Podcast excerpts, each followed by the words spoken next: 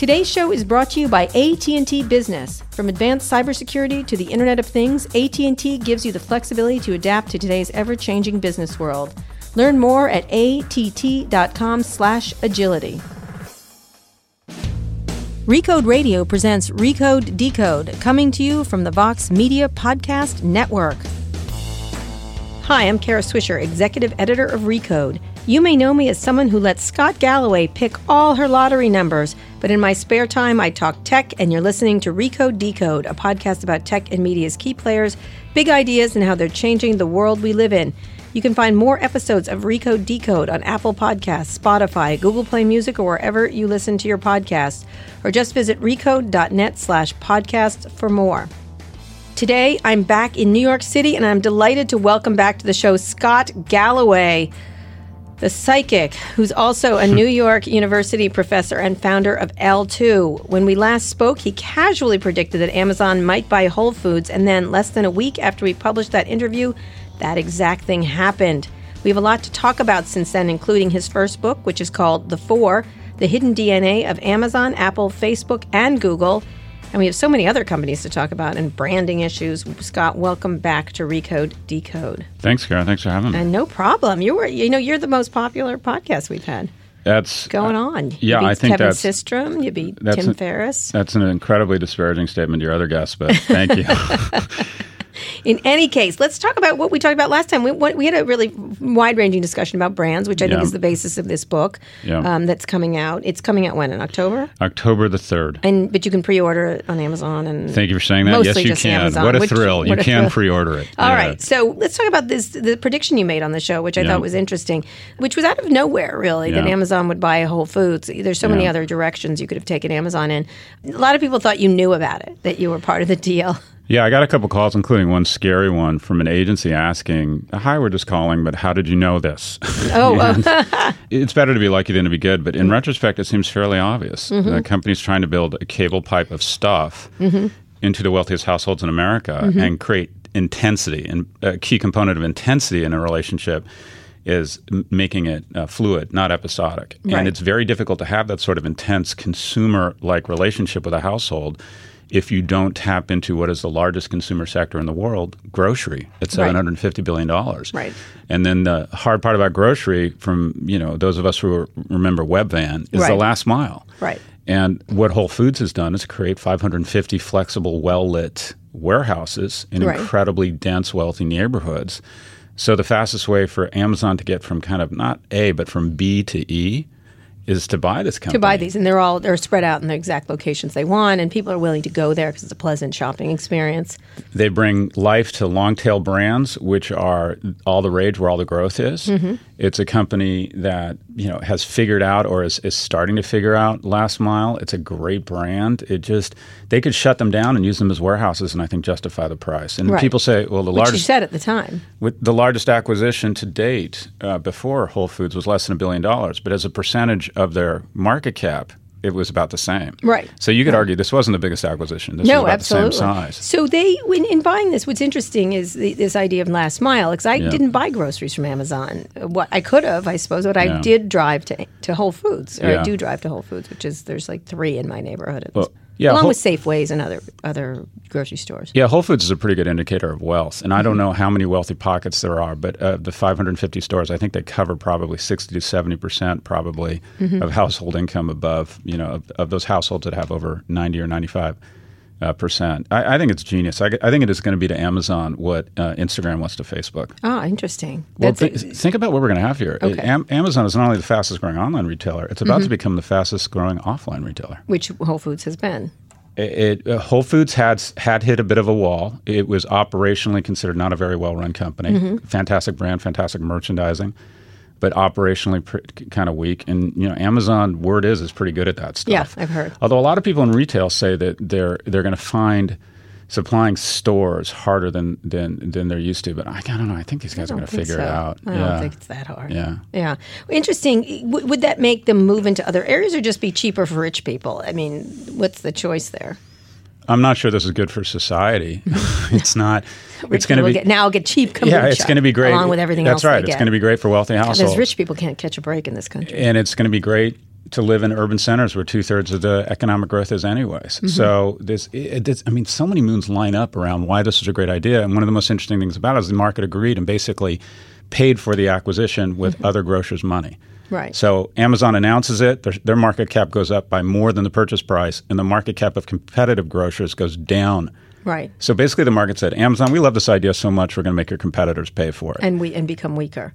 So what do they do next? What is next for Amazon? Make your next prediction, or and we'll make a lot of predictions today. Sure. But what what do you think then happens? Is that they're going to digest this and deal? It's a big acquisition, Yeah. and they have had, you know, they have a great management team, but Yeah. still, it's limited in its ability to do too many things. So a couple uh, non-important and some less non-important uh, predictions around Amazon because they're fun and they catalyze a lot of thought. And I hear from a lot of people on Twitter telling me how wrong I am. But the uh, in terms of a po- possible next acquisition, the logical one would be Nordstrom's because it would be cheap. It's in Seattle, Mm-hmm. Right. and they are And they know clearly each other well. They do. know each other well. They're operationally very sound. It's a great company, and they Very are tr- customer service oriented. and they're trying to establish relationships with high-end brands, which they have been unable to do. Mm-hmm. And Nordstrom has those, and Nordstrom has a lot of credibility, and a lot of wealthy households have a Nordstrom credit card. Sure. So it would get them just as Whole Foods is taking them from B to D or E In in grocery. grocery.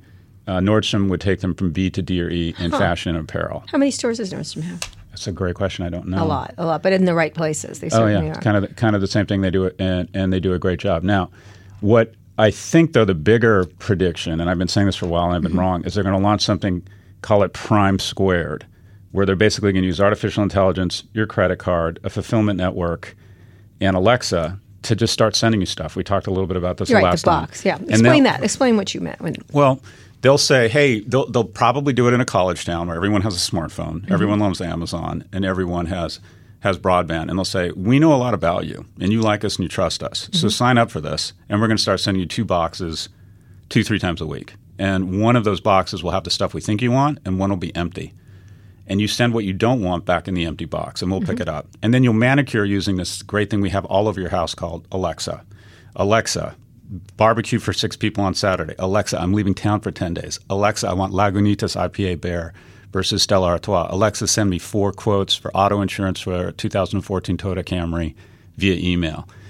And they'll do this and they'll get better and better at it using artificial intelligence. So and they'll test it in a They'll place. test it. And then they'll announce that the test takes Amazon Prime users from $1,300 a year in purchases to 7000 Mm-hmm. The stock will become anti gravity, go to race to a trillion dollars. Mm-hmm. And then the marketplace is going to begin to freak out about over one or two things or both of them. One, they're going to start connecting the dots around job loss because they're just better Yeah, at this than other people and they're more to. efficient. You're already starting to see some of that populist rhetoric. Mm-hmm. And two, you're going to have a situation where, th- th- for the first time in history, we have a company that can perform what I call Jedi mind tricks, and that is it can destroy another company by just thinking about it. Mm-hmm. I think Jeff Bezos could take 10 or 20 percent of the market cap away from any Fortune 500 company tomorrow just by announcing he's going into their business. right, such as insurance. You were talking like insurance or They put out a picture of a prepared meal kit and Blue Apron crashes. Mm-hmm. If tomorrow he were to say we have the infrastructure that foots well to overnight delivery, the 150 billion dollars in market cap of DHL, FedEx, and UPS would decline by 10 or 20 billion dollars within 48 hours. Yeah, I'm obsessed with their logistics area. You know, they bought Kiva, or what was the company they bought? Yeah, the robotics company. The robotics company. I think that is the most fascinating purchase of all. You know, you, I- was thinking Amazon Logistics Services, but then it sounds like the disease ALS. But there's something like a- Amazon Web Services where Mm-hmm. Google has caught up and others have caught up. That they have an opportunity to really run logistics for everything, for all kinds of things, and automate and rent it. every- Yeah, I, I incorrectly thought that that might be Uber. That Mm-hmm. Uber might be a last mile logistics company, but that's that's not happening. But you're right; it's it's incredibly impressive. They're, and, and when you look at, they've applied for a Trans-Pacific Oceanic shipping license. Mm-hmm. They're leasing 757s. They bought tractor trailers. They're clearly their business. They're Well, it's part of clearly their going. business. Yeah, they're they're clearly taking going. costs out of their business by doing it themselves. and they'll start renting it out to other people. Mm-hmm. Pretty soon, you could see everyone from Williams Sonoma to uh, Home Depot potentially use using using Amazon's back end. Right. And so you, my, Jedi Mind, that's a really interesting concept. What does Amazon do then? Because you know you have this rising very clear they're going to hurt retail very badly. You have the president Mm-hmm. tweeting about it in, in his ver- otherwise busy week. He managed to knock one off against Amazon, Mm-hmm. Yeah. which nobody paid attention to really it's because he was busy Yeah. uh, supporting neo Nazis doing that. And that sort of that. took the attention of Jeff is like There's that. But he did make a, a hit against them, and I think you know someone was like, "Oh, who cares? It's him." And I'm like, "No, no, this is. Uh, it's not going to be just Trump. It'll be others because it'll start to really have an impact." And uh, this week I was in uh, Kentucky and West Virginia on this tech jobs tour. People are trying to be trained, and he Yeah. is called here sourcing, all kinds of different things. Um, but one of the issues was the worries about retail because this is, you know, say in Kentucky, coal mining is really the jobs have declined rather precipitously. But what if retail starts to decline? What if you know, because that's another big employer there. Well, Amazon has literally added almost the exact amount of dollar volume to their top line that department stores have lost. Mm-hmm. And, but department stores need two people for every one. Amazon needs to execute the same amount of business, which means that if they're adding uh, what, whatever it is, you know, twenty billion dollars a year in revenue, you're losing about thirty to fifty thousand dollars, thirty to fifty thousand retail employees. So you Mm-hmm. can fill up Yankee Stadium with merchandisers, window dressers, cashiers, everybody. and say, "Here's your pink slip."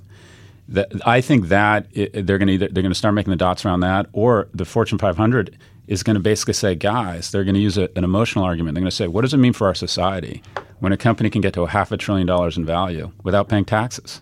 How do we pay for our Mm-hmm. Well, they do pay soldiers? sales taxes, to be fair. Uh, the- the- Well, the- till, uh, as of four years ago. Yeah, no, So we yeah. were subsidizing Amazon, but right, not but Walmart. it's hard to go back. You know, no mean, income could- tax. Yes, but they could take away. Uh, yeah, they don't. They're not employing people. They're, it's the employment. Well, not only employment, but it's even more than that. Uh, they paid almost no income tax Mm-hmm. because they figured out a way to teach the marketplace to take them to the fourth most valuable or fifth most valuable company without in the world that. without no, profitability. Absolutely. So I think it's not just Trump who will be attacking them. It'll be what is what does Bezos do? Does he get friendlier? Does he become? Uh, you know, he's also bought the Washington Post, which has put Yeah. him in a political crosshairs. Yeah. But that's not going to last forever he, at, at some point. But what does he do then? Does he become very friendly? Does he get out in front of it the way Microsoft never did during its monopolistic period? So I think they're very. I think these companies are all very smart at wrapping themselves in a progressive blanket, and I'm Mm-hmm. not questioning their actual principles. I'm not saying that this is disingenuous, Mm-hmm. but they're comfortable with them being overtly. Um, uh, progressive because they come across as soft and cuddly Mm-hmm. and non-threatening, and I think it's no accident that a lot of photos that officially come out of Amazon are of Jeff laughing out loud. I just think he's likable, and likable people are less likely to Yeah, Mm-hmm. invite regulatory scrutiny. Is he? funny. Oh, yeah. You know him, I don't. I've never been in the Well, same I room haven't with him. seen him. I, I saw him relatively recently, but he's a tough guy. I've always thought he's very tough. Not But the thing, the smiling, you know, clown. I've never thought of him like that. Yeah, I doubt that. I, I spoke after him at a JP Morgan conference, and he was talking about uh, endorsing universal guaranteed income, which I found frightening. And I wouldn't, if I were his handling his communications, I would say the smartest, or at least the person who is perceived as the smartest, most visionary business person in the world, shouldn't be pimping universal guaranteed income because basically what you're signaling is I'm gonna. I'm going to destroy jobs so and then they'll have to do fast. communism. You're not going to be able to keep up. so Right, we right. just we just need to start paying, you know, the populace here. The this you asked me what they should do. If I were Bezos, I would prophylactically spin the cloud business Mm-hmm. because I think when people start looking at fastest growing, most profitable sector of tech, cloud, oh, that's Amazon, fastest growing online retailer, fastest growing offline retailer, fastest growing streaming media company. Everyone is going to start to freak out. Right. So if I were him, I would break myself up. break yourself up in, in advance of what Spin the cloud, spin the cloud business. A, I think it'd probably be good for shareholders. I think uh, these companies, that company would Mm-hmm. Ooh, even trade be interesting. I like that idea. potentially higher, and it would. He needs to. He needs to get out ahead of the curve And because what, people are going to come a PR after him. point of view, I mean, he's obviously bulked up physically, which everyone God, knows, which is a little jacked, scary. isn't I he? know he's a, a skinny little guy. God. Yeah.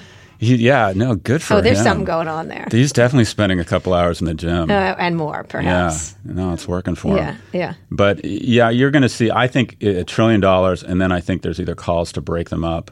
What'll be interesting is it's going to force some navel gazing around antitrust because antitrust law has largely been driven by the notion if it's good for the consumer, Yeah. it's good for society. Which it is good for the consumer. Amazon's been great for the consumer. Right. So what we're going to have on a more spiritual, a more intellectual discussion is what's always good for the consumer might not necessarily always be what's g- good, for, society. So we've had not just Trump talk about it, but we had Cory Booker talk about Yeah. it, specifically call out. So who's it going to be that does that? Because largely our government didn't really move in with Google Yeah. when they had the chance, and they certainly didn't. The only people that did are Europe, Yeah. uh, who is mostly targeting Google, like still. Marguerite Um, Vestager. Yeah, Margaret Vestager. Yeah, the only the only regulator in the world whose testicles have descended and is actually going after these guys. Yeah, and so with a real it? fine. I think it's going to be a, a, district attorney in a state that sees that the, the shortest path to the governor's mansion is to create a populist argument and go after one or all of these guys. And we'll get elected governor, and then every politician is going to decide that that's the new cool thing to do. All of them are just one or two, or because people like Amazon. That's the, you know, customers like it. They like Google. They yeah. like you know, like you were saying, they sort of wrap themselves into a, you know, Microsoft was a different creature. Because people didn't like no it. No one liked it. Yeah, so. I I think they have tremendous loyalty, but I uh, there's a lot of people hurting out there mm-hmm. and looking for someone to blame. Right. And so I just wouldn't underestimate their ability. You know, you can see the narrative, all right? There was General Motors created you know, whatever it is, it's $50 billion in market capitalization spread across a quarter of a million middle class households. Mm-hmm. Facebook, $450 billion across 17,000 households. So if you're not one of those 17,000 households, right. you, you could find a reason to get angry at these guys or right. say they should be, or there'll also be an argument where it's not going to do anything to your service if we break them up. It's right. not going to do anything to your service if we tax them more. It's not right. going to do so I think the consumer argument won't uh, won't hold water. So what do they what, again? What do they do? They get they obviously lobby up. They get the lobbyists. What else do they? I think I think a lot of them are doing it. I think mm-hmm. they're fantastic at PR. I think mm-hmm. they're great at positioning themselves as really um, thoughtful, progressive, interested, engaged citizens. I, I don't think it's any accident that that Facebook spent a lot of time and energy talking about um, helping Sheryl um, facilitate this conversation around leaning in. Mm-hmm. If she was fervently pro life, I don't think they would be flying her to Cannes to speak to advertising right. executives. Mm-hmm. Uh, because conservatives are seen as mean and threatening. So mm-hmm. I think they do a great job of man- managing their and PR. Mark goes all around the country and visits various livestock and people that live right. with them. That's right. Um, and he's talking about, uh, uh, well, there's chatter about him running for president. I'd be curious if you think there's any credibility there. I don't think so. You don't I think so? Don't, I, he's probably too smart for that, right? So I think he's more powerful where he is, and he's. That's an interesting point. He's more just powerful. a curiosity to him. It would be a yeah. curiosity to him to do yeah. it. Yeah. I think I don't think he's of the the typical executive like that idiot Trump could do it. I could. Like there's yeah. a lot of that. You can see a lot of executives going, "Wait a minute, look what he did." And so I think he's not of that school. He's not a yeah. I think it's just an interesting problem for him. It would be more than he also likes to just do these odd little exercises. Yeah. Remember, he was killing things that he ate for a while there. I remember that, but you know what? That that's the equivalent Chinese. of that's like that's just bulking up and getting jacked without actually the work. Just announcing you kill animals. That's pretty. I think that's pretty. No, macho. but it's just like he has these little exercises. And he eats them, right? He, then he, he only eats. I only eat what kill, I kill. And eat then what he you kill. did learn Chinese, and then yeah. a couple of years ago, it was learning how to communicate better like conversation. So I, I, don't know. I don't know. I don't. But wasn't the Chinese thing basically an attempt to to say, "Hey, China, let us in"? I, yeah, exactly. Everything has another thing, yeah. but it's also part of his personality because it's been going on for as long as I've known him. Yeah. He, you know, at one point he was walking a certain number of. You know, he was way before everyone else was walking around. He was counting his steps like a long time. Like you couldn't interview him if you didn't walk around with him. So I, you know what I mean. So it's like, uh, okay, was he uh-huh, starting yeah. to do Fitbit? No, he just that was his thing. Like so. Why are billionaires eccentric, eccentric because they really can eccentric. be? Right? He's just that sounds a I think he'd be eccentric. eccentric if he was just a programmer working Yeah. for Disney. I th- you know what I mean? So when I lived in San Francisco, I owned the house next to his. And by the way, it feels really good to have sold the house ten years ago that's now next to Mark Zuckerberg. That's they all live up there. I live. I'm two blocks away. I'm always like, I'm coming up to Yeah. say hey. yeah. Um, no, that was a that was another sound investment decision on my part Yeah, to nice. sell Well the done. house. They're Yeah, all up yeah. there. All no, of them. A whole bunch of Facebook guys. Yeah. Um, so let's finish up talking about Amazon. So you think they're going to buy Nordstrom, but an old department store retailer, essentially. Uh, only it would only be Nordstrom. I don't think they'd want the bad DNA of Macy's, and I don't think the Nordstrom deal will likely happen because it's family run. And whenever you're talking about a family controlled company, Yeah. you bring in family, which is and they're they seem like wonderful, wonderful smart people. people, yeah. But you don't know what happens at Thanksgiving. So what there. else You don't know who's in charge. I, I don't. I think they're going to digest this for a while, Hmm. and the, the, probably the other acquisitions will be more boring ones that are around what you were talking about, the logistics and the back end space. in the back end. What about in entertainment? You know, I think entertainment, and I don't understand that business as well, but I don't think they need it. I think entertainment with It's enough money. It just uh, adds- You can go find the, the the creatives and create. You know, the distribution, I guess, is pretty tough, but they're now the second largest um, spender on creative content for Mm-hmm. television, just behind Netflix, which upped their budget when they heard Amazon's feet, footsteps behind them. But I don't think they need to. Mm-hmm. Right. I don't.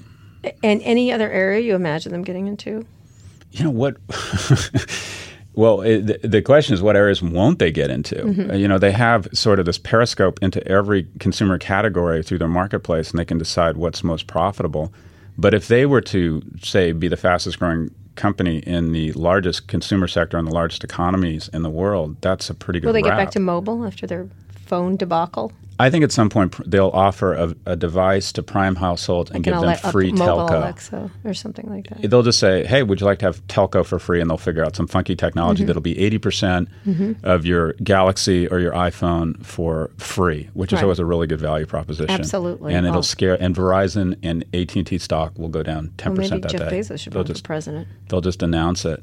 That would be really. Um, See, I could see him doing. it. you can see him doing it. Yeah, that I would could. be uh, that would be really really interesting. He's also got a fascinating personal life. He's got like 83 children, and his wife is fantastic. I mean, the, the whole story is terrific. The Oh, immigrant really? story. Yeah, it's all kinds of stuff going on there. yeah, he's got a good he's got a good narrative, right? Good tale. Mhm. Yeah. Yeah, absolutely. All right, Bezos and twenty. Yeah, and he's and he's jacked, so he looks. Yeah, you know. that's key. I think that's the key. Actually, uh, now we're digressing, but I think it's going to be. I think your your guy Gavin Newsom is going to run. Oh yeah, he could. He's great. Yeah. I like Gavin Newsom. I'm Yeah. not going to ever. After he did the gay marriage thing, I will Yeah, forever no, be. tall, thick hair, boom, yeah, president. Looks good. The Yeah. skin is Oh flawless and everything god, else. he's a great, great a little bit guy. of scandal behind him. Yeah, that's fun, right? Yeah. He's just a little? Just it's enough. Makes him interesting? oh no, he's got a lot. It has he? it. I'm was not that close to it. Yeah, um, but he's yeah he's a really interesting guy. I think people underestimate him a great deal. All right, when we get back, we're going to talk about other things: Uber, Google with uh, James Damore, and free speech, and other things, and the White House. Where you know all kinds of shit is going on behind the scenes. We're here with Scott Galloway, and we're going to be talking also about his new book when we get back. Today's show is brought to you by Audible, which is an unmatched selection of audiobooks, original audio shows, news, comedy, and more. And you can listen to all of that wherever you are thanks to Audible's free apps for iOS, Android, and Amazon devices. It's not a streaming or rental service. With Audible, you own your books. Scott, I asked you last time what book I should listen to next. What do you think I should listen to after that? Uh, Sapiens. Ah, yes, I think that's the one you said before, Sapiens Again, because Uh, I just think it's outstanding, and, and to understand. I used to think that if you wanted to be great in business, you should major in English because Mm-hmm. I think the written word is so powerful and it demonstrates a lot of leadership. I now think we should all go back and study evolutionary anthropology. I think it gives us so much insight into who we are and what why businesses work. And- fantastic. It's, it's a great book. Yeah. I'm right now listening to Shattered, the Hillary Clinton campaign things. she lost, in case you didn't Yeah, know.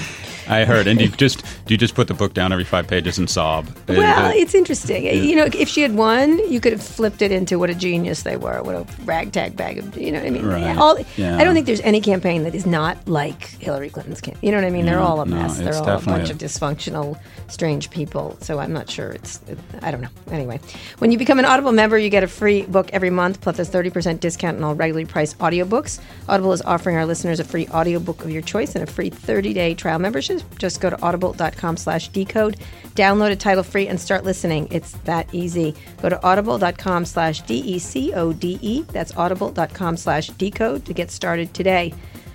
I'd also like to tell you about Recode Media with Peter Kafka. Peter, who did you talk to this week? Kara, this week I talked to Ken Burns. It was great. I would love to talk to Ken Burns about anything, but this week I talked to him about the Vietnam War, his new 10 part, 18 hour series that's amazing. We talked about that. We talked about what it's like to make documentaries in an iPhone age. If I could, I would talk to Ken Burns for 18 hours, but this one's about 45 minutes. You will like it. I did. Sounds great, Peter. You can find Recode Media on Apple Podcasts, Spotify, Google Play Music, or wherever you listen to your podcasts. We're here with Scott Galloway. He is a professor at NYU. He's an author. He's the founder of L2, and he is a psychic around internet companies, especially. He has a new book that's coming out in October. We are taping this in mid August. It's called The Four The Hidden DNA of Amazon, Apple, Facebook, and Google. And we've talked a lot about these companies. We just talked about Amazon. But let's talk about the others, especially because they're in the news. Let's talk first about Uber. I know you like to talk about Uber. Mm-hmm. Talk about branding at Uber right now. Now they're now it, it's got worse since we last talked. We had our last show. It was hurtling towards doom, and now they ousted the CEO. Now the CEO is is fighting with their major investors. Arianna's floating around. Arianna Huffington's floating around out there making trouble. What do you make of this? Because it's also still a great product. Uh, an amazing product. It's, it's hard for me to think of uh, one of the companies that's changed my life the most, Mm-hmm. uh, and it, other than Uber. Uh, but it does seem like it's it's an organization where reputations go to die. I think Arianna. Arianna She's Huffington, who I think has an incredible brand, looks like an apologist for poor behavior. Mm-hmm. Um, the um, the board member, the guy from TPG, who'd had this storied career, David and- Bonderman. David Bonderman, and kind of one errant, stupid comment. Kind of that's the Yeah. that's unfortunately the the period on his career right now. Mm-hmm. Um, I think Benchmark looks stupid, Because? saying. Well, saying we were fooled. Right, right. So, well, in my understanding is Benchmark has access to pretty good lawyers, and if Mm-hmm. I'm a limited partner, it's like, so you're saying you're dumb, you're not good at this. You're supposed to protect, you know, cover Mm-hmm. Right. your ass. And Right. the the notion that some 36 year old entrepreneur bamboozled around board and corporate governance, one of the most successful venture capital firms in history, says, okay, so maybe you just aren't that good at what you do. You're Right. supposed to make sure this never Yeah. happens. And by the way, when it does happen, you should probably keep it to yourself. Mm-hmm, I, I just can't. I, I just can't. I, I can't. Um, again, I can't understand why Benchmark would would publicly say, "Oh, he fooled us," Mm-hmm, Uh, and uh, all the stuff around different different CEOs. They can't find people. They can't find something. Maybe it's coming back. It's just a very. It, it's literally as if they bought the brightest minds together in brand and said, "How can we trash our brand really fast? how can we?" How can we really screw it up? What's interesting though is that from a consumer perspective, I don't think I think the brand. I don't say it's bulletproof, but Mm-hmm. it's one of those brands. that's like Jason. You could think you've killed it, Yeah. and it'll come Yeah. back. Yeah, yeah, It, it yeah. Uh-huh. adds so much utility and is such a great service on a global level. Where it hurts them is the investment community. I think they're going to have the mother of all down rounds. And also when they try to IPO. Yeah, that's going to be that's going to be super difficult unless the last few rounds of investors are willing to take a pretty serious haircut. And what's interesting is someone at some point is going to do the math and see if all the liquidity preferences and preferred returns actually get ahead of what the likely IPO valuation would be, meaning that the common, who are always the shock absorber, might get screwed here. Right. Uh, so it'll be, uh, you know, you don't know because it's a private company, but Right. Aswath Damodaran and my colleague at NYU, I think put a valuation on it of I think 29 billion, at making Right. some pretty aggressive assumptions. Right now it's at four. Uh, you know, it was at seventy, but really forty, possibly lower. Yeah, but if you go from 70 to 29, Mm-hmm. I mean, wh- you know, wh- what is that? That's a 41 billion dollar destruction in value. Right. That's that's the equivalent of arguably the greatest dot com dot bomb explosion in history. So, history. and then Travis himself. He's always been on brand. A pain Yeah. in the ass, yeah. possibly malevolent. So he's continuing in that down that road. Yeah, and I, I think that it represents a dangerous narrative in the valley that was, and I think you're, you might take offense to this, that was largely cemented by Steve Jobs. That if you're a very talented person, Mm-hmm. you cement yourself as a genius if you act like an asshole. Mm-hmm. And I think that narrative needs to be broken in Silicon Valley. Well, this guy goes way beyond Steve Jobs, dude. Yeah, It fair was enough. Your, it was your like Fair he enough. parked his car funny and he yelled at people and maybe every now and then and something got thrown. Steve small. Jobs? Yeah, I mean, like Oh, remember got he- worse than that, Kara. No, I know that. I get that, but it's not down this road. This feels like because it's the entire company has been infected. These, maybe these stories never came out about Apple, but I don't recall it being any company being quite this bad. Yeah, it's um, look, it, it- Maybe it- Microsoft in its early days or something. it's a pivot because from sh- regardless of how whether you think the morality of it, seventy percent of high school valedictorians are women. Our workforce is looking increasingly female and increasingly people of color. So it's just stupid Right. not to have No. a welcoming environment. Sure. And there's a reason why Absolutely. the companies that are adding tens of billions of dollars in value happen to be in like neon blue regions. Right. And I, I- in the 80s, I think you wanted to come across as a CEO as a conservative because Right. Mm-hmm. conservatives were seen as more steadfast, more responsible, and Democrats are seen as more reactionary and not economically responsible. Mm-hmm. So the right political posture for a company as a person, and we personify these companies in the 80s, was to be kind of subtly conservative. The right political posture now, hands down, is to be increasingly not subtle, but increasingly and explicitly, overtly progressive. Progressive, absolutely. So And- this so this meme doesn't work anymore. This idea. No, I get your point. I mean, I think Apple, Microsoft, Google, even Facebook had all Mm-hmm. these problems. Not in quite this. I mean, I call it a quintessence. It's sort of like everybody drained to this one company, and it has all of them uh, mixed together. But I'm, most of those companies pulled out of that behavior relatively quickly, and be, with Mm-hmm. Yeah, the help of up. venture capitalists, very quickly. Um, even if they went through them and committed some of the very similar. I don't, I'm not sure anyone's as bad as Uber. I got to say, I've been here a long time. It- I've never the- seen so many so much. Yeah, and it, it reflected just really poorly on the board because even when, Yeah, when- even when he put out a look memo, the other way uh, board. even when he put out a memo saying I need to go away and figure this out and reinvent tra- Travis. At some point, when you're responsible for tens or thousands of the economic livelihoods of households and tens of thousands of investors who've made a big economic bet on you, it's no longer about you. Right. And the board is supposed to serve as fiduciaries for all shareholders. And the fact that the investors had to go around the board Mm-hmm. Right. basically says they need a new board. Right, I mean, right. it's literally like an, an unbelievable failure in corporate governance of a company that is worth more than Ford Motor. Right. So what happens here? What has to happen, and then what do you think? I think they bring in a super talented female CEO. I They're think that's not doing that. well. That's absolutely what they should That do. is not what they're doing. that is uh, so. Say more. I'm not on the ground. I, I think it's going to be. Jeff Immelt from GE. Oh. So uh, yeah, a white guy, a white guy in his 60s, bad move. Yeah. And and by the way, he might be the best person. Right. But this is a company that needs to inoculate their that needs to revive their brand and send the right signal to potential employees and consumers in the marketplace. It's the same board picking this. You know, it's not. They haven't moved. It's the same people. Yeah, I, I think investors need to step in here. I, I, can't imagine at some point they're going to be prone to fits of sanity Mm-hmm. and realize that our perception and our brand is worth tens of billions of dollars. but you just attacked Benchmark for having a fit of sanity. Wait a minute. We don't want to get sued for this. This behavior is really hasn't changed. I don't think they should have said they didn't know about it because they enabled it clearly and let it go on for the longest time. You know, Wh- when someone at Benchmark was like, "Well, Kara, we didn't know you knew," and I was like, "Well, how do I know?" And you didn't know. Like it was sort of like I'm getting all this inside baseball. I knew none of this. But I Yeah, think they, bench, they benchmarks. knew.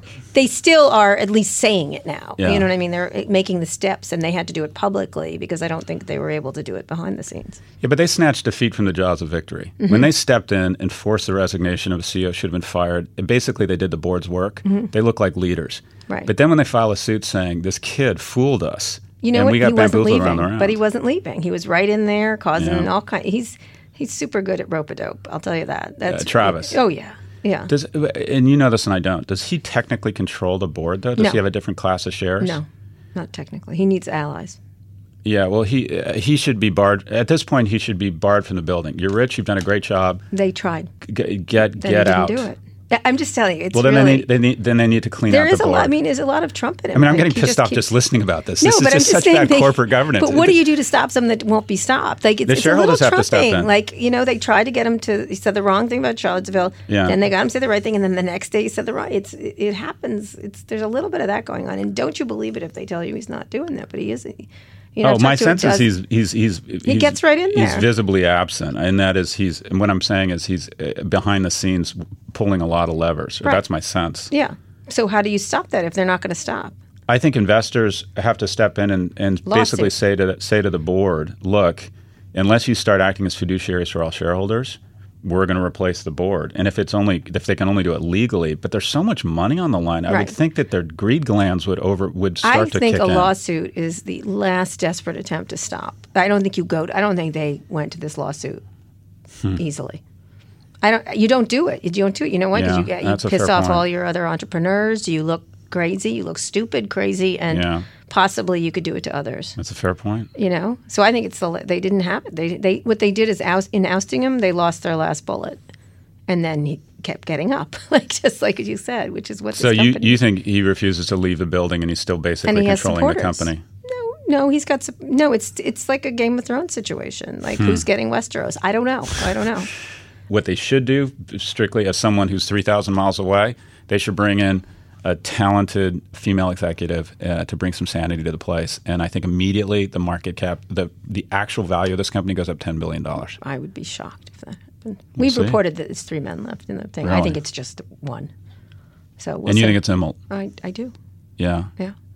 Well, Well, no. we'll when this broadcast, it'll be known by then. By the time this broadcast, Oh, it's gonna we'll happen see. that Yeah, quickly. and then I'll look like a genius, but after the fact, like essentially. So, but it's still a great brand. You still think it's one of these Oh, brands yeah, that can it's, continue. it- it's it's it's an outstanding product, mm-hmm. and it tr- brings What tremendous would you do- utility. What would you do if you were Lyft in this situation? I think Lyft's doing it. I think Lyft is is basically f- proven that the Amazon strategy of trying to spend a company to death, which Uber was mm-hmm. trying to do, doesn't work. Mm-hmm. And I think Uber will probably be has an opportunity to establish kind of a niche positioning in certain markets. The thing about the thing why this company probably isn't worth seventy billion dollars, and the reason why another prediction I think Airbnb is going to be worth more than Uber at mm-hmm. some point, is that you don't need you need global.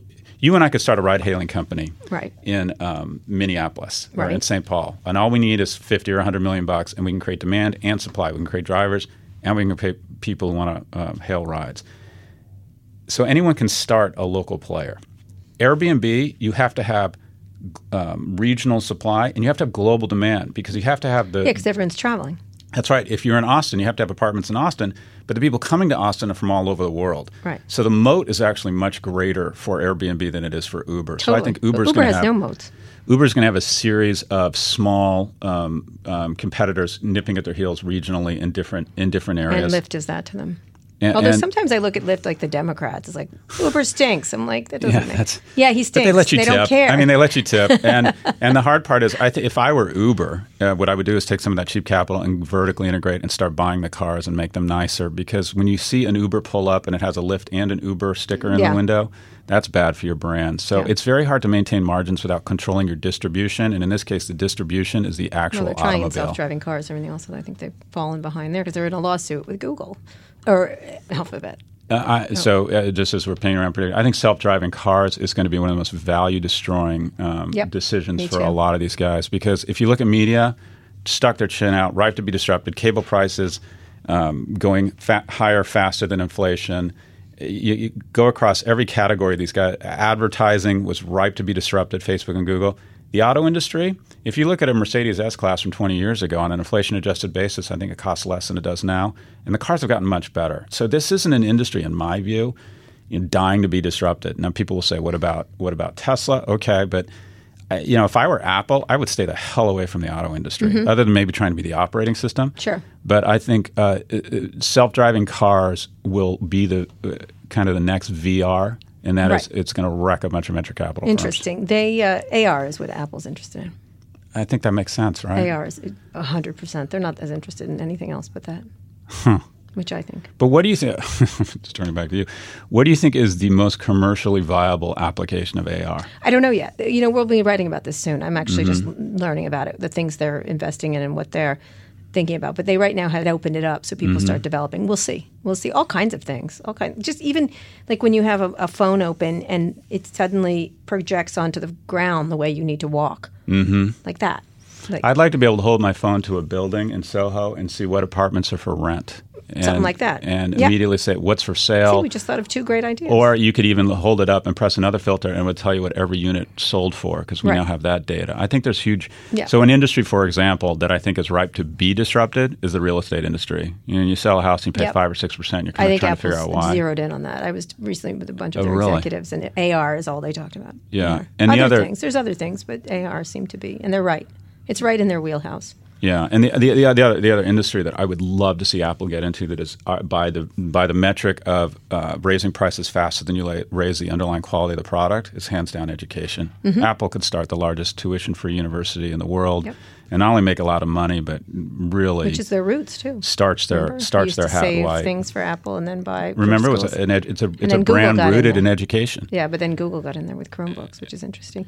All right, we're going to move from Apple to uh, Google. Uh, I'd love to talk very Yep. briefly, and then we'll talk about your book in the next segment, where we can talk more about these companies. But the free speech, James Damore, who now keeps shooting himself. I don't think there's any more toes left. He embraces, he says negative things about women, then he goes and embraces the alt right, and now he thinks he's persecuted like gays in the 1950s were, which really, I think, Well, Sundar, he, he's had a great week, right? Because no one's really interested in manifestos after Charlottesville right now. right? Yeah, exactly. And also, as, so when I write, when I speak, I take liberties. I, I'll have there's a lot of opinion, Sure. and then I, I can't help it, but I'll cherry, cherry pick facts to support my opinion. Sure. But when you're putting out a manifesto about whether or not differences in, in gender as it relates Which to exist. a job, you have to really make your arguments bullet point bulletproof. And he was cherry picking so many things. There are there's a there's a ton of great academic research that does say men are different from women right. he was cherry picking the stuff that shed women in a bad light. Mm-hmm. And when you're a company that needs to um, continue to have this sort of progressive, welcoming feeling for the 70% of high school grad- valedictorians that are women, or it, distinct to the moral argument, you just create an impossible situation for the CEO. get your crap and get out of here. Right, You're right, fired. Right, right. So and they acted quickly. They acted. uh, that was the best thing about it. It was decisive. They didn't sit on their hands and try and figure out what to do. He acted. He acted decisively. I think he. Sundar Pichai. Yeah, I think his only mistake was to say that, you know, we value this discussion. It's important we have this discussion. Not really, Mm-hmm. because at the end of the day, Google is there to sell more keywords to Mazda, Mm-hmm. not to encourage its employees to have these incendiary uh, manifestos. Yeah. that's just not. Although, have you been to Google? I- I, I, I think I wrote. I said, "There's nobody that loves to talk more than Google people Really, about everything. Like literally, they'll discuss like the stairs or T-shirts or the lawn. They will go. They when in the early days of Google, there's two founders. It's, it, it's said at the beginning they had these TGIFs, and literally they have these arguments with each other. Like they would say something rude to the founders, the founders would say something rude back to them, and it was about the toast. Like they would have, you know what I mean? Like so, it's a group of people that feel, Like and they have all these these meme generators and platforms to do it within Google. So this is a group of people that never shut the hell up. I've So only I been to the one in New York, yeah. and there was people on scooters and beards. I felt so old, I was going to slip and break a, break a hip there. And free well, food. actually, the founders are getting old now, but I think it's a, it's a culture that's been very blabby. You know, almost to be like, stop talking for tech people. You talk too much, kind of thing. But they are. So I think that's why this guy felt the need. And by the way, what was fascinating, his one of his main arguments that is he couldn't speak up. When everyone at the company got to see his speaking up, and millions of people more got to see it because it got leaked, obviously. So he had an opportunity to speak up. People just didn't like what he had to say. It was handled really well. Yeah. The, the CEO and whoever was advising uh, Sundar did a great job. They were decisive, and it was absolutely the right thing to do. And quite frankly, the timing was on his side because Mm-hmm. no one feels sorry. I mean, everyone feels less sorry for this guy now based on recent events. Right, So, right.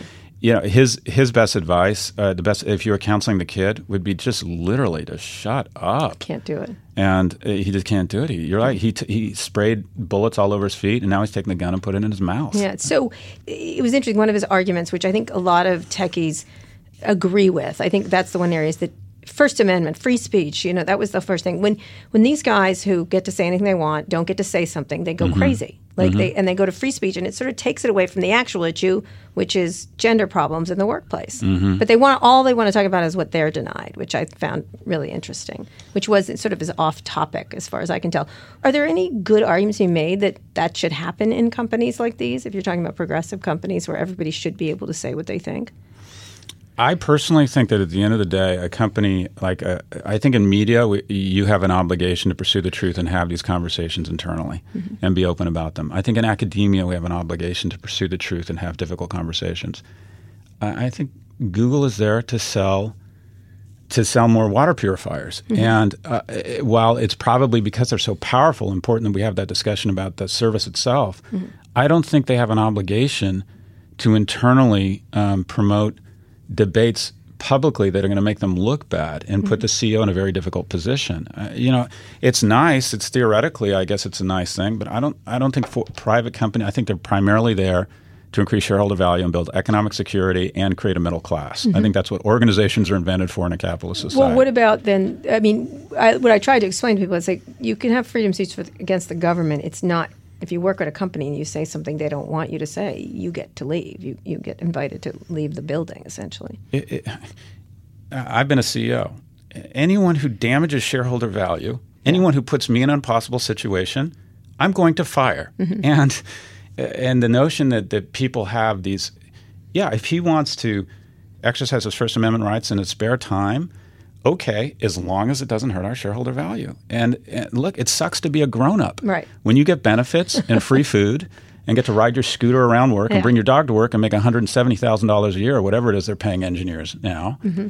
You know, there's some there's some downside, and one of those downsides is when you get all hopped up on an idea that might be incendiary to to mm-hmm. a large portion of the workforce and a huge portion of our potential workforce, and the CEO and the board has to have emergency meetings all weekend. Yeah, get your stuff and get out of here. Right. So Right. I don't I don't I I don't think there's a lot of navel gazing here. Yeah. You yeah, well, screwed is up. Silicon Valley. You screwed Uh, up. We're going to talk him. about that speaking out, supposed to be politically, and also your new book, uh, which is coming out in October. We're here with Scott Galloway. This episode of Recode Decode is brought to you by AT&T Business. Whether it's helping to protect your data, empowering your people, or making faster, more informed decisions, AT&T has the network solutions and people to make it happen. Discover the power of AT&T at att.com/agility. Today's show is brought to you by TransferWise. Do you ever need to send money internationally? Maybe you're an engineer who moved to the US or a business owner paying suppliers in another country, or a freelancer getting paid by a client in a foreign country. You should use TransferWise because when it comes to sending money, banks are stuck in the past. TransferWise is the future. You pay into a local account, and TransferWise pays your recipient from an account in their country. Currencies don't need to cross borders, and that should matter to you because it lets TransferWise do the things your bank can't. They charge you one low fee and give you a low rate that your cheap Uncle Larry would be proud of. Is your bank slow and hard to use? TransferWise payments take seconds to set up. See how much you could save by going to transferwise.com or download the app from the Apple Store or Google Play. Once again, that's transferwise.com. Transfer as in I need to transfer money to another country. Wise spelled W I S E. Transferwise.com. We're here with Scott Galloway, one of my favorite guests. He's also the most popular guest on Recode Decode. You have beaten all the others. You are there can be only one, Scott, and it's you. So uh, this new book you have, the four, the hidden DNA of Amazon, Apple, Facebook, and Google. What what is the hidden DNA? So I believe that um, who we are as people, that these companies have disarticulated who we are as people. I think Google is God.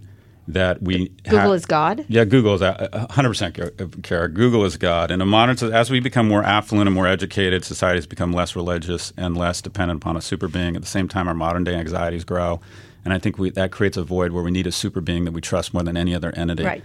Uh, we want something where we can send information into the atmosphere of prayer. Will my kid be all right? And we want some divine intervention that we don't understand to send us back an answer. Symptoms and treatment of croup into the Google query box. Uh, the one in six queries, I believe, to Google have never been asked for in the history of mankind.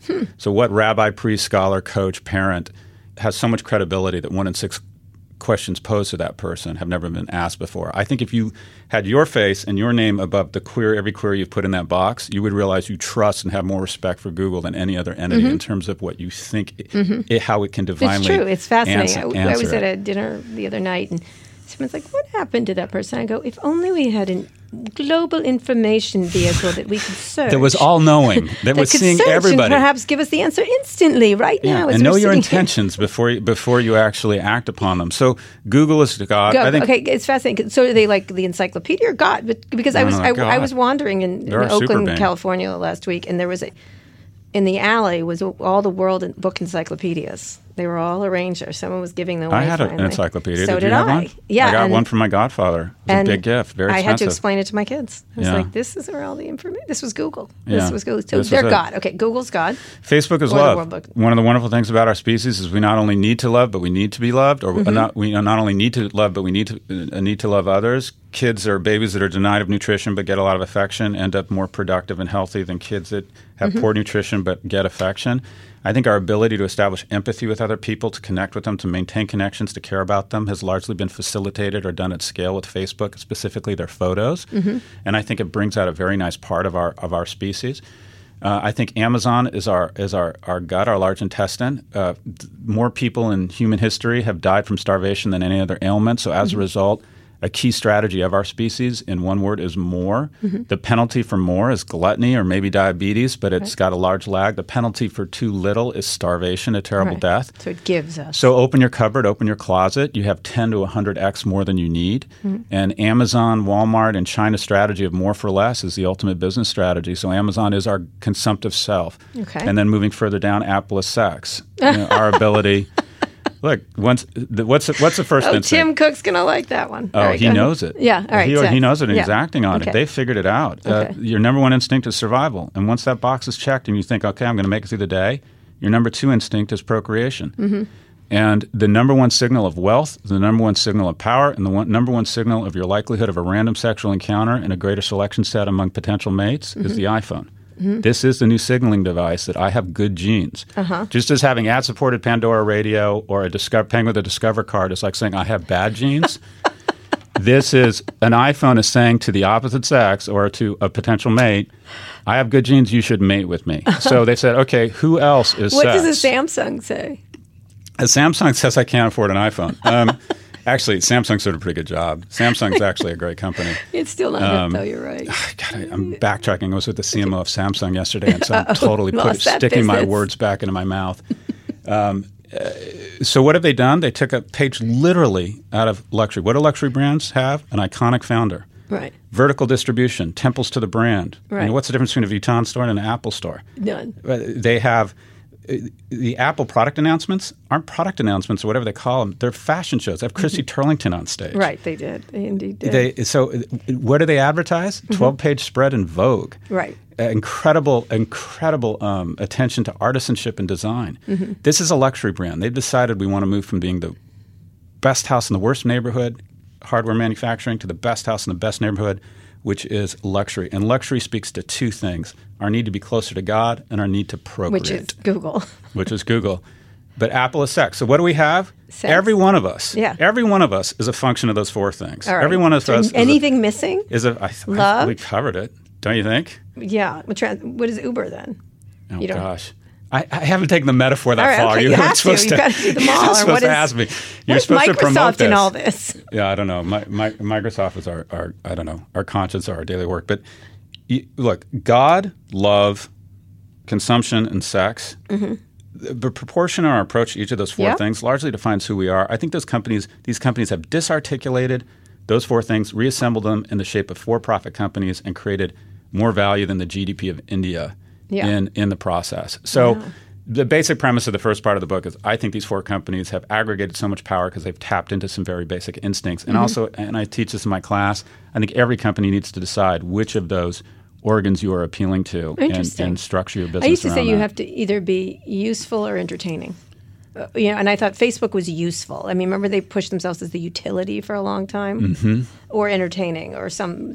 And Google would have been useful to start with. Mm-hmm. Uh, Apple entertaining. Mm-hmm. Um, you can borrow this at any time, and uh, Amazon useful. Like a lot of them are useful more. Now Amazon's become entertaining. So utility versus fun. I, I Yeah. think of it as I Or think of it both. as If you're both, fantastic. what organ are you appealing to? It's either the Instagram brain. was useful and fun. For yeah, they did both, right? Mm-hmm.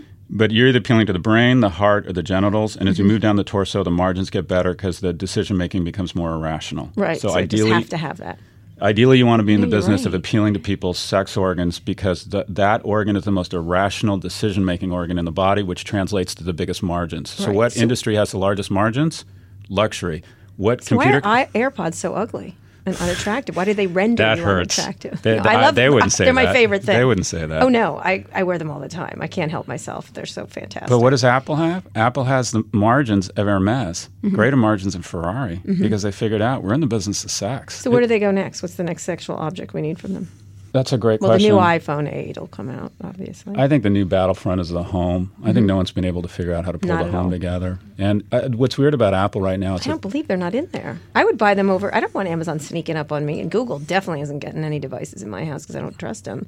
So Apple, I would give because they're not in the business of selling my information. I think Apple should buy Bose and figure out a way to such that I can rip out this Bose called con- or or Sonos or Yes, Yes. I would. I would just go hard after the home. I also think Samsung should do the same. I think Samsung and Apple are going to are going to run head on into each other in the home because Samsung controls this incredibly important screen that's been overlooked called our TV, Mm-hmm.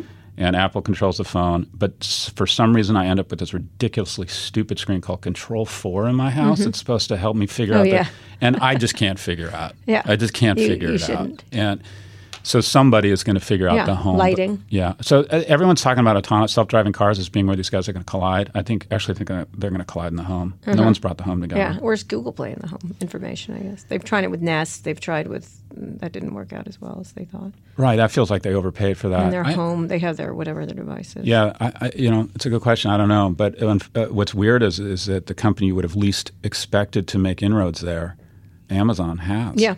Uh, which is I was astonished. I was. I would used to call the CEOs of uh, Google and the people at Apple. I'm like, why does this exist? Amazon. Why do I own an Alexa and I don't own a, one of your devices? What's taking you? yeah, it's really striking when you think about it. And, and you know what? Apple gave it away. Mm-hmm. Uh, the same way they kind of gave music away. They Yeah. own music. They gave voice away. Yeah. And but I wonder, uh, to a certain extent, if they just keep, you know, their attitude is they just keep making their innovation right now, and I actually think it's really genius. What are they coming out with? A twelve hundred dollar phone? Mm-hmm. I'll buy it. Mm-hmm. I mean, don't put gold on it. That's just not. but I'll buy it if Gold, it, if gold. it, yeah. I promise that. If you if you think it's a store of value. Anyways, if they can convince me that it has hold a charge for just another thirty minutes, which I think would be the biggest Yeah, bump battery. in the, the quality of my Absolutely. life. But I will buy them. Yeah. So, are there any international companies that are like have any of these things? That because it's all U.S. companies. Every one of those is a U.S. company. Yeah, and I mostly talk about them because I don't understand the Chinese ones. So, so there's Alibaba, and there's Tencent, which are you know people say I don't talk about them enough because they're so huge and they do so well. And the answer is yes. You could argue Microsoft is the fifth horseman because they're B two B and they have such a great diverse business. But arguably, the Chinese ones are the um, the versions in those are the countries. But uh, two things, and this is I hope to, uh, it will sound xenophobic. The Chinese are really bad at building global brands. Mm-hmm. It's for the second largest economy. Name the ten largest Yep. economies, and I can name. There's amazing global They need brands to buy their way in here. out of Japan. There's amazing global brands out of France. For some reason, the Chinese have not been able to build brands that permeate geographic boundaries. And owning, and they're very good at capturing. Xiaomi ta- tried a little bit. yeah, didn't work. not really Yeah, it didn't work. Uh, Len- Lenovo or Haier or Huawei. Mm-hmm. Yeah. I ask my class, every, I mean, name a great Chinese global brand. Mm-hmm. I, you can name great global brands out of Australia, out of, you know. Oh, you're right. There's lots of. I There's tons, Yeah. right? Or gosh, Italy or France or Yeah. Japan. Right. Even Korea's got some incredible beauty brands. So, and Samsung's arguably for one of sure. the 10 strongest brands in the world. Right. China not one. I wouldn't put any of the brands even in the You top know, 50 or right. top I hadn't 100. thought about that. So their ability, you, you probably I think tap out at about four or five hundred billion dollars if you can't go global. Mm-hmm. So I don't think they get to a trillion dollars. What they're great at, what they're great at, is benchmarking, which is the modern day term for stealing mm-hmm. IP from Western companies, and then letting a Western company come in, build, educate the market, and then using the support of the Although you local could say government some of take their back share. communication stuff has been co- has been better than some of their WeChat and other things like that are pretty. WeChat, WeChat, actually, WeChat could be the first global brand out of China. Right. It's a top 10 app in, I think, 27 markets. So that's the one I would bet on. Yeah.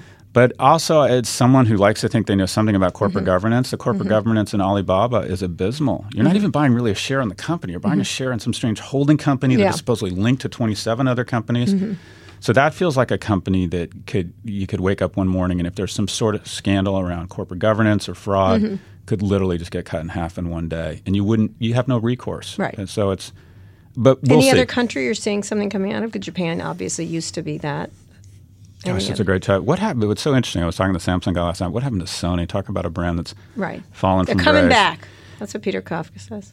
Sony, I guess I don't know. He has mm. some Sony person coming to one of our events. Criteo in France. I mean, who, who I know. in the innovation space? Like, who is tearing it up right now? There's a couple brands that, or a I couple can't companies that do an amazing job in China, and then most of it is in a bike ride of Stanford and Yep, or they're all American companies. yeah. It's so.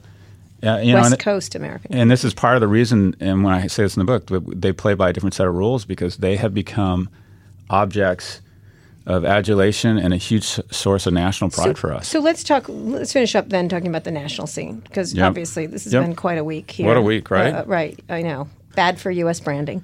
Yeah. Uh, Nazis are always bad for U.S. branding. yeah, that doesn't that doesn't help. Can you imagine importing something help. from the Germans? Yeah, now the that's not- Germans look so progressive. Yeah, it's no, they- fascinating. How much of a role should well, these global CEOs, essentially from a- Amazon, Apple, Facebook, and Google, let's just use them, or any of them, how much should they be speaking up and doing? They obviously had removed themselves Mm-hmm. from some of these tech councils and other councils that Trump was involved with. Mm-hmm. They've distanced themselves. They were the first to distance themselves, although not fully. Um, they still talk behind the scenes, I think. What should they do here? Should they, in, in this particular time period right now, with an administration they clearly Mm-hmm. are utterly at odds with on almost every topic from transgender rights to immigration Mm-hmm. to Nazis? Um, I think most people are on one side on that issue. Uh, there is only one side. What should they do here? Should they keep silent, their heads down, or should they just say, become the techno governments they are? I hate to sound like Steve Bannon, but Yeah. So the calculus to date, kind of post World War II, is to stay mostly out of politics and unless it involves a direct assault on your shareholder value, a tariff, employment, wages, something like aren't. that. They haven't been able to. It's in, culture wars have infected everywhere. it, it- things have changed because these companies are seen as so important that people want to know how they feel. I think the calculus changed a week ago, mm-hmm. and that is the current administration has become has lacked so much credibility, and at this point is seen as. I think so stupid they're becoming perceived as dangerous that I believe we're in the midst of what is called uh, uh, is referred to as a strangely enough called a white coup or a bloodless coup, Uh, and I think it's going to be led strangely enough by Republicans uh, because the Democrats have been neutered, and the more they get angry and upset, the more elections they lose. So they're seen as an aging home, but not the cute Ron Howard aging home with wise people, like the bad aging home where people, everyone is there. It's like the people that They'll time forgot. back, Scott. You know that. Uh, So- hey, I hope so. I'm one of them. But. I, I think that they effectively have been rendered totally obsolete. Mm-hmm. I think the Republicans are going to go. I think he's going to be uh, impeached, or- but he's going to do the "I broke up with you first, Right, which and he likes to. He did that several times this week. Yep, I broke up with you first, and it's going to be led by Republicans with the support. And the thing that's going to get it done is the military. The uh, repudiation by the Joint Chiefs Mm-hmm. This week from the four branches of the armed services Right. is extraordinary. I know. I, sa- I kept That saying, "Are you seeing?" extraordinary. That's Right. probably the most underreported thing that's happened Yeah. in a long time. And then the tools, the tools and the weapons of this are going to be Google and Facebook. I think there's a lot of people in Google and Facebook that realize they screwed up, and I think they're oh, going to. are. They're agonized. And- I've had lunch with all of them. And I think they're going to push. they the, go, "Oh." I think they're going to push the limits of what even they're supposed to do. Uh, the next time the election comes around, so I, I think we're. I don't even think we're going to make it to the next election. I think we're in the midst of what I would call a, a, a slow coup, a slow So who bloodless runs coup. things then? Uh, the Handmaid's Tale, the vice president. Um, the I've been watching The Handmaid's Tale. I know. it, don't, don't watch it. It upsets you. It's, Oh my god! it's not going it's, to be it's crazy. Isn't that crazy? Oh. And then there's little bits that like have happened already. How could it not be Pence though? If, Oh, if he will be. Pre- I, no, I know Yeah, that, but he's going to run it. But who's going to run it? Like, is it going to really be him, or is it going to be? s- When you say run it, what do you mean? Well, in Handmaid's Tale, a, a, a government really runs everything. They control Right. every aspect. In this Oh no, I don't think we're headed there. I think That's that even I mean. that's even but you're in the mood after wa- If me. you watch Handmaid's Tale, you just feel sick. You can't even Yeah. watch. You can only watch one at a time. yeah, yeah. I, I watch two at a time, watch and then. I go No. upstairs and just stare at the ceiling. And you're not a lady. oh my gosh, it's strange. Try though. being a lady and it's really that. well done. yeah, the, it is the yoga really well done. thing was just Uh, it's, everything. it- it's uh, it's frightening. And who would have known it's from Hulu? Hulu finally stepping up, Mm-hmm. right? I did uh, a podcast with the showrunner for it. They, uh, they do a fantastic job. So look, the word was supposedly the Democrats weren't going aggressively after Trump because they thought, okay, if he leaves, we have this kind of reheated Reagan-esque like character who will step in, be seen as a leader for pacifying the nation in Pence, and then we have a guy who's endorsed, you know, electroshock therapy for gay people Right. and you know that won't won't close the door and be alone with a woman, Mm-hmm. right? So they thought we're going to wait till 20 and just take back the White House. But I think things I think when the military steps in Mm-hmm.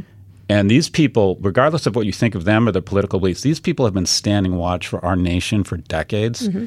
And you know, they're not paid very well or they're not they're not rich people. They don't. They do this quietly without they a lot of really taken over. reward. And I think the, the, the majority of Americans respect them. And when they step in and say, this is becoming a security risk, this demeanor, this decision making, this lack of discipline is becoming a security risk, I, th- I think behind the scenes, we're seeing a slow moving coup. Mm-hmm. Um, but I could be wrong. You go, wow, that's quite a prediction. That's better than Amazon Whole Foods. Yeah, I think that's, and not only that, that I a- think it's, I think it's going to happen sooner than we think. So, meaning one of the generals becomes our president? Or No, we've no, no, had that. vice, We've had vice, a general. the vice president. president. The vice president will become uh, not a military coup. The vice president will become the president. But I think I think the military is going to sit down. The Joint Chiefs of Staff are going to sit down and say, uh, "Mr. President," and these are people who respect hierarchy. Right. We have no respect for you, Right. and we are we are worried about you and think you present a security risk. Doesn't he? Be, he's just an outlier in that way, right? I mean, mostly, mostly that has been the way it's been. Most people think that that's how it's been run. It's just this guy's drawn outside the lines, and he can't do it anymore. Oh, I, I think we've we've gone well beyond. I mean, it, regardless, the thing I the, the one thing I like about Trump is I think in in the past we've had leaders who actually believe this stuff, but they're smart enough to keep it to themselves. Yeah. He's not. Right. So, uh, you know, there's so few ways you could unite 99% of people against you. And one is Nazis. I mean, what's Right. next? He's going to start protecting. Yeah, protecting. That's what I was going to. What's next? He's going to start saying there's two sides to the pedophilia issue. Yeah. So I could argue that, but you, know, Yeah. you could see him doing there's it. you know there's some good some people on both sides. so this is I think he's going to break with break up with us first. I think he is going to uh, resign. Yeah. And but I think some people are going to sit him down and freak him out and say we just don't support you. We, we think you should step down. All right, what did they do? Oh, God. So, what did the Democrats do to get that back? If if you're a Democrat yourself, I don't know.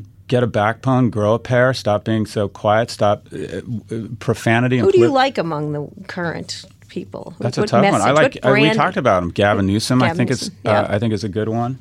I like Al Franken. Mm-hmm. Uh, I think humor would be a great way to counter some of the stuff that's that's coming down the pike. Um, I'm hoping a new crop of candidates prop up now that the kind of the Clinton machine is is, is out of the way. Mm-hmm. I'm hoping we see a bunch of a bunch of progressives. I also, at some point, hope that. You know, Florida, there's more people registered independent than Democratic or Republican. Right, I wonder. something else. Yeah, but it, that, uh, people always hope for that, and it never happens. Who do you like? Oh, none of them. None of Not them. yet. There's someone else coming. I None of there them. There will be. It Yeah. always has to be a person kind of thing. I, Yeah. I uh, there's pieces. If you could, I think Al Frank is a great idea. That's Yeah. something like that. Uh, I think humor's right. I think a progressive mentality, a progressive feeling mentality, will eventually win out. Progressive feeling with conservative in a certain way. Yeah. Do you know what I mean? I do think eventually our country always goes to the center. It just always seems to. A, a version of Bill Clinton that, or Mm-hmm. Ronald, a version of Ronald Reagan. You know what I mean? Somewhere in there, because Ronald Reagan. Remember how crazy we thought he was when he Mm-hmm. kept saying we'll begin bombing in five minutes and Star Wars and stuff, and then now, my God, Yeah, he How looks, do you he like looks me like now? he looks like Elizabeth Warren now. no, I know, right? It's Yeah. kind of weird. So I don't know. I think it'll be interesting. But I like these new things. God, this has been fascinating as usual. Instead of Amazon buying Whole Foods, now we have a, a bloodless coup that he's predicting. You know, it, it- regression to the mean. You should never make these kinds of predictions no, after I you got know. But General Francisco Franco is still dead. go. Thank God for that. You. Um, you know, and again, branding Nazis still bad, right? I can say almost with total certainty that I if you're building a brand, certainty. go with youth, go with America, and try to avoid the whole Nazi association. Yes. All right. I think that's good. Yeah, that makes. That's why you get paid the big bucks, right. right? Thank you. You heard it here. Nazis, trans fat, Al Qaeda, and pedophiles. Just stay just away from the mostly most most of the time. most of the most time. of the time. Most of the Yeah. time. All right, because there's many sides, as That's you right. know. Anyway, we're here with Scott Galloway. He is a professor at NYU. He's the founder of L2. He's very clever.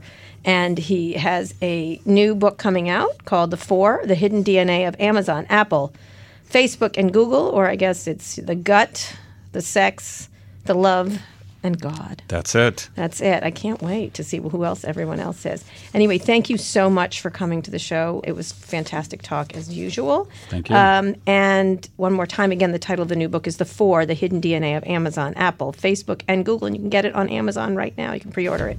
If you enjoyed the interview as much as I did, be sure to subscribe to the show, be the first to listen to future episodes, or catch up on previous episodes, including some really fantastic interviews. We've done with Uber executive Frances Frei, PARC CEO Tolga Kurtoglu, and leadership experts Chris Keeney and John Danner, just to name a few. You can find those episodes or more wherever you found this one or on our website, recode.net slash podcasts. Now that you're done with this, check out some of our other shows on Recode Media with Peter Kafka. You'll hear no BS interviews with some of the smartest people in media and entertainment. I also host Too Embarrassed to Ask along with Lauren Goode of The Verge, where we answer all of your questions about consumer tech. And on Recode Replay, you can find audio from all of Recode's live events, including the Code Conference. Thanks for listening. Thanks also to Beth O'Connell and our editor, Chris Basil. And thank you to our producer, Eric Johnson. This has been another episode of Recode Decode. I'll be back here on Monday with another great guest. Tune in then.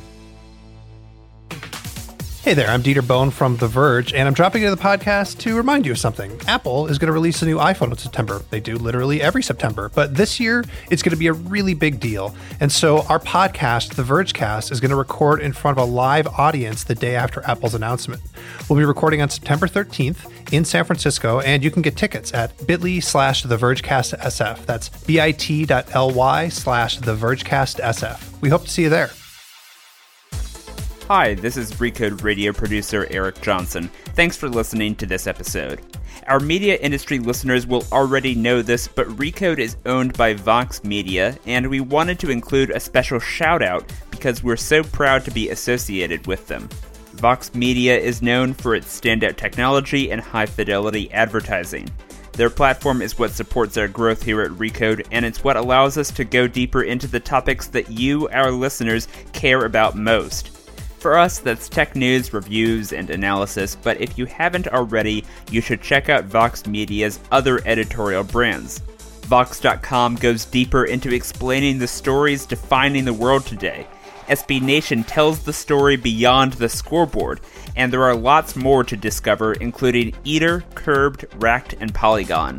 What unites all of these editorial brands is a refusal to compromise on quality, because we believe in the power of going deeper and we believe in the best of our audiences.